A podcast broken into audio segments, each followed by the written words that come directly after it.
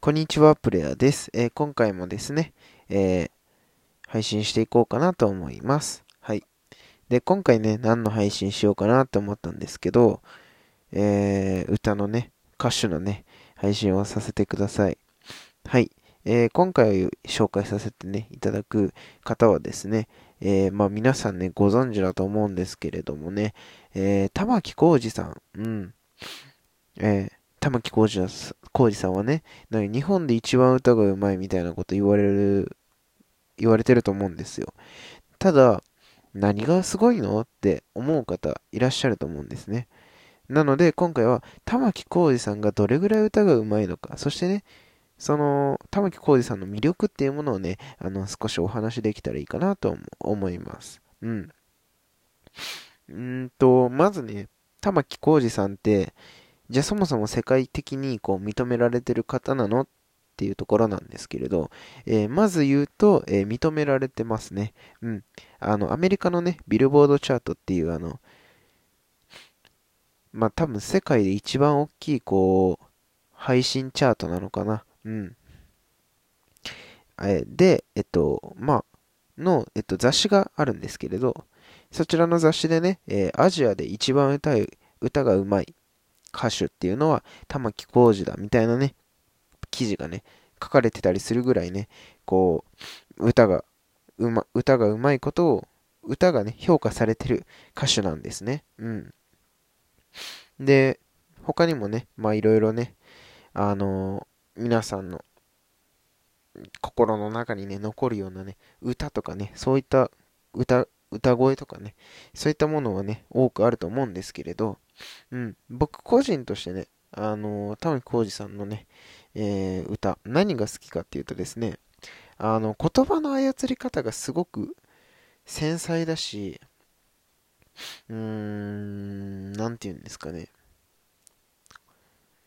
本当にこう、感性が音楽そのものというか、うん、うまく表現できないんですけれど、いや、本当にうまいんですよね。もうこの一言に尽きるんですけど、この玉置浩二さんってね、こう、独特な歌い回しをするじゃないですか。うん。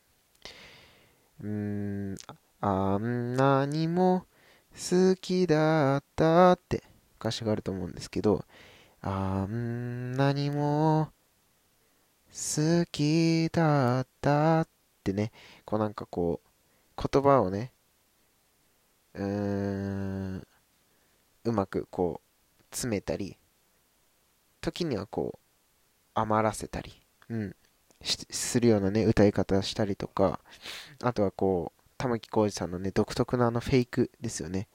あの、フェイクっていうのはね、あの、歌とか、感想とかのところで、こう、なんなんなんみたいな、こう、わかります？うん。ああいうのをフェイクって言うんですけれども、あの独特なフェイク。うん。いや、本当にね、あの、聞いてる人にね、こう、感動、その感動をね、与える歌声っていうんですかね。うん。本当にこう、玉置浩二さんのね、人生観とか、うん、考え方とか、そういうもの全部を乗っけて歌ってるっていう感じがして、だから本当に玉置浩二さんが音楽なんですよね、もう。うん。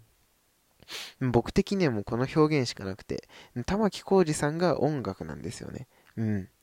だからこそ、こう、あの歌い回し、あの歌の表現っていうものがね、できるのかなっていうのはね、個人的にはすごく思ってますね。うん。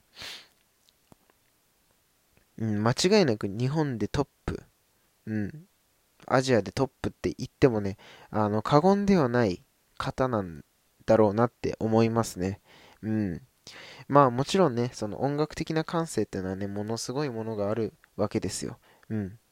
あの、長嶋茂雄さんじゃないですけど、茂雄さんじゃないですけれども、まあこう音楽をね、言葉で表すとか、なんかこう理論立ててとか、なんかそういうものを超越した何かみたいなものがね、多分玉置浩二さんにもあるんですよね。うん、もう本当に感性だけで人々を感動させられるものを作っていくっていう。それができる人って、やっぱりこのね、地球上にどれぐらいいるかっていう話ですよね。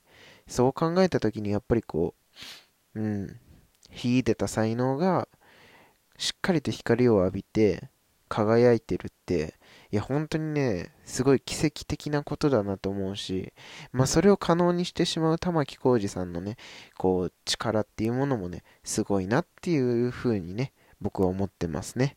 はい。ということでね、今回は玉置浩二さんの魅力についてご紹介させていただきました。はい。ではですね、また次のラジオでお会いしましょう。